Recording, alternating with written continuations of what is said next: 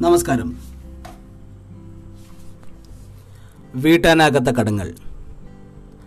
മകൻ അമ്മയ്ക്കൊരു കടലാസ് ചുരുട്ടി നൽകി. അമ്മയത് തുറന്നു നോക്കിയപ്പോൾ ചില കണക്കുകൾ. പുല്ലുവെട്ടിയതിന് പത്ത് രൂപ മുറി വൃത്തിയാക്കിയതിന് അഞ്ച് രൂപ കടയിൽ പോയതിന് ഇരുപത് രൂപ. കുറച്ചു കഴിഞ്ഞപ്പോൾ അമ്മയും ഒരു കടലാസ് ചുരുട്ടി നൽകി. അവൻ തുറന്നു വായിച്ചു. നിന്നെ വയറ്റിൽ ചുമതുന്നതിന് ഫീസില്ല. കരഞ്ഞപ്പോൾ കൂട്ടിരുന്നതിന് ഫീസില്ല. വിശന്നപ്പോൾ ഇഷ്ടമുള്ള ഭക്ഷണം ഉണ്ടാക്കി നൽകിയതിന് ഫീസില്ല.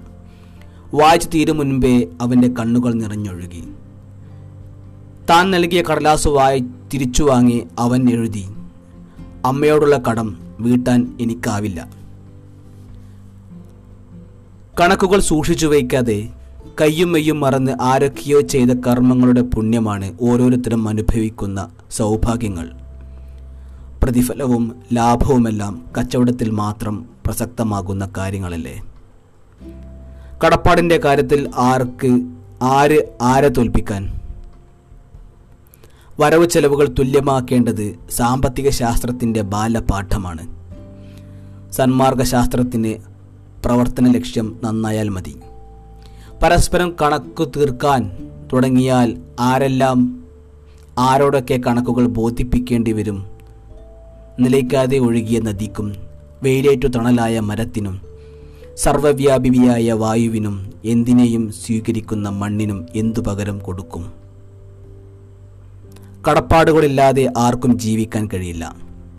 എല്ലാവരും ആരുടെയും എല്ലാവരും ആരുടെയെങ്കിലുമൊക്കെ ആശ്രിതരും അന്നദാതാക്കളുമാണ്.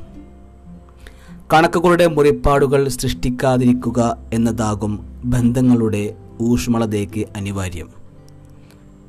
കണക്ക് ചോദിച്ചു എന്നതല്ല അത്രയും നാൾ ഉള്ളിൽ സൂക്ഷിച്ചു എന്നതാണ് കേൾക്കുന്നവരെ വേദനിപ്പിക്കുന്നത്.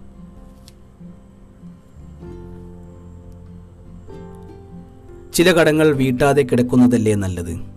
അവയിൽ സ്നേഹത്തിന്റെയും ആത്മാർത്ഥതയുടെയും കരുണയുടെയും കരുണയുടെയും നന്മയുടെയും കണികകൾ സൂക്ഷിക്കുന്നുണ്ടാകില്ലേ? കുറച്ച് കടങ്ങളെങ്കിലും ഒരിക്കലും വീട്ടാൻ കഴിയുന്നതില്ലെന്ന്. കുറച്ച് കട കുറച്ച് കടങ്ങളെങ്കിലും കുറച്ച് കടങ്ങളെങ്കിലും ഒരിക്കലും വീട്ടാൻ കഴിയുന്നതല്ല എന്ന് തിരിച്ചറിയുമ്പോൾ ഹൃദയം കുറെ കൂടി വിനീതമാകും. ചില കടങ്ങൾ നല്ലതാണ്. സ്വയം എളിമപ്പെടാനും നിർമ്മലമാകാനും. നന്ദി.